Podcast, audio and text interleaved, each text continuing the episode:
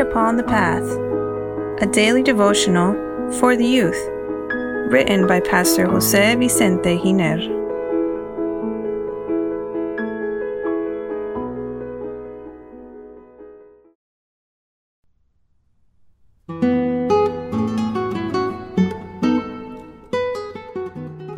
November 26, a fraudulent change. Dear youth, do you know what is going to be the greatest deception that the enemy has prepared to mislead all humanity? It is announced in the biblical prophecy. Let's see the text. He shall speak pompous words against the Most High, shall persecute the saints of the Most High, and shall intend to change times and law. Then the saints shall be given into his hand for a time, and times and half a time. Daniel chapter 7 verse 25. This prophecy was written by Daniel. The explanation of it requires the knowledge of much data that now we cannot give. But if you are interested in knowing every detail of the prophecy, you can contact me through my WhatsApp or email upon highplaces at gmail.com. In short, what the prophecy shows is that a religious power should change the law of God in the times. Has this been verified in history? Unfortunately, yes.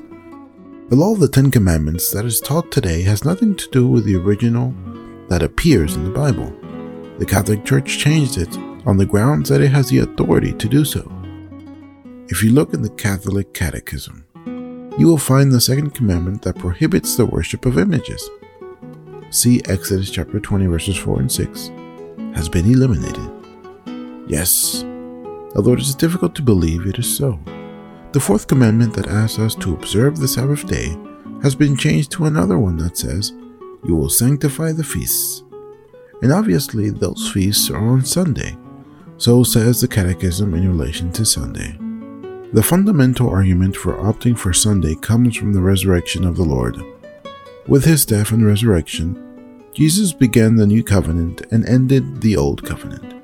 The disciples of Jesus little by little realized this that in this new covenant, the law of Moses and its practices would have another meaning.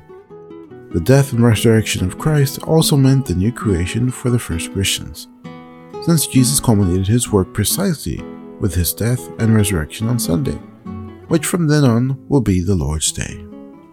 As you will see, the argument presented is quite weak and has no biblical foundation. The Ten Commandments that God gave to Moses that were placed within the Ark of the Covenant are the foundation of divine government. They are eternal like God, their lawgiver. Eliminating them is equivalent to rebelling against the one who has disseminated them and given them for our good. It is interesting to note that the Sabbath that God institutes is Saturday. For 4,000 years, the believers observed the Sabbath.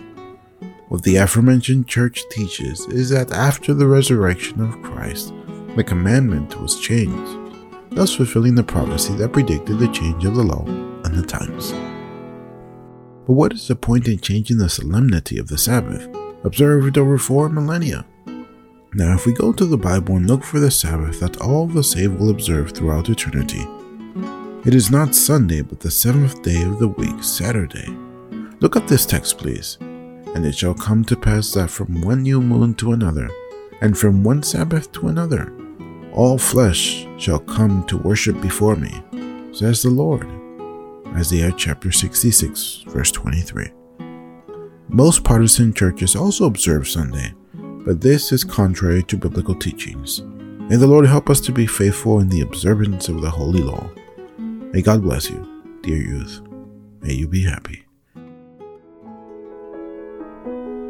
Please share this message that it may be a blessing to others as well.